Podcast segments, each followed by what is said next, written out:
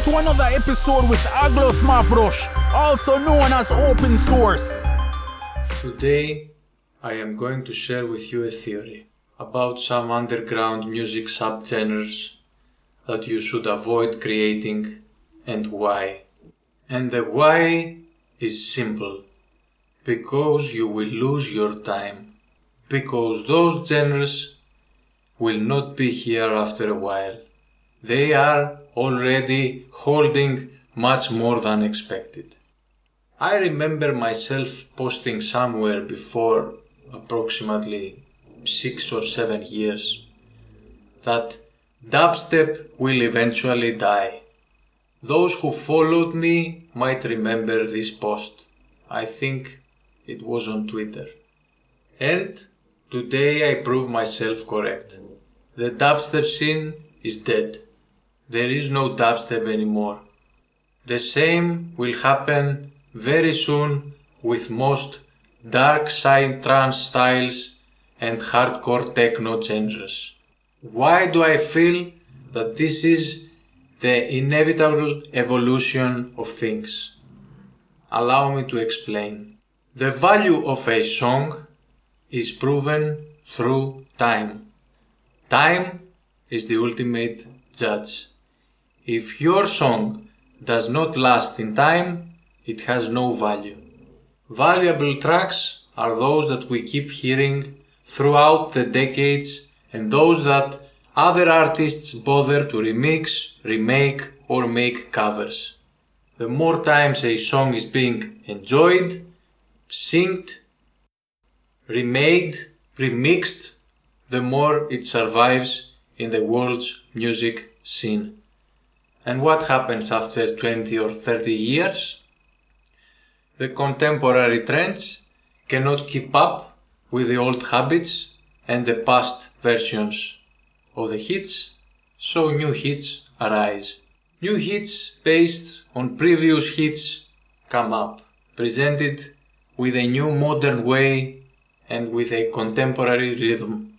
And what are the elements preserved from the old hits that are used when making remakes or remixes? Is it the rhythm? No. Is it the tempo? No. The key? No. The drum sets? No. The percussion? No. The main melody? Yes. The lyrics? Yes. The characteristic sounds of the song? Yes something that describes the track and makes it unique, like a specific chord progression or a specific bass line or a specific sound? Yes. Those are the elements preserved and transcoded into the new remakes, which ultimately make the song last through time. And what does he add up? His own rhythm, his own tempo, and his own style. And what does this mean about, for example, high-tech psytrance music? It simply means that the music cannot be preserved, except for the very few exceptions that include genuine vocals or melodies.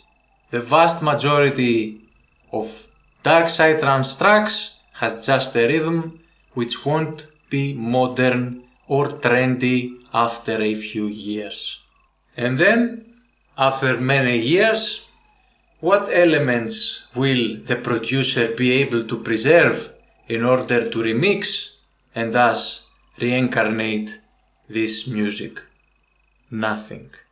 Now, as the issue starts to unravel, I ask you very simply, what is it that you will remix in a dark psytrance track in order to keep it alive when the trends change. Nothing. Most underground music subgenres are full of chunky sounds that was made up to entertain drugged kids. Dark Psytrance has no lyrics. The melodies are so tight that cannot be transcribed in other subgenres because they were meant to be played in a fast tempo and they are not even melodies, they are more or less arpeggiators. So you might be 20 or 25 years old and you love hardcore techno or gabber or dark psytrance. But each time you spend a minute making psytrance or supporting the psytrance scene in general, keep in mind that this music won't last long.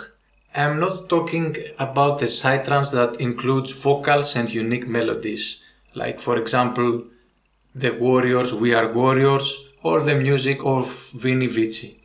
In those subgenres, we can find elements that can be transcribed into other times and epochs. This kind of psytrance might survive. It took me literally 15 years to understand that. All the tracks I made without melodies are rubbish. All the tracks I made adding hook lines from movies are rubbish because they do not include original content.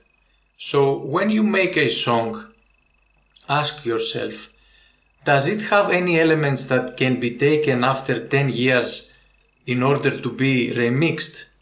Does it have a unique characteristic sound? Does it have a melody? Does it have some vocals? Some good lyrics?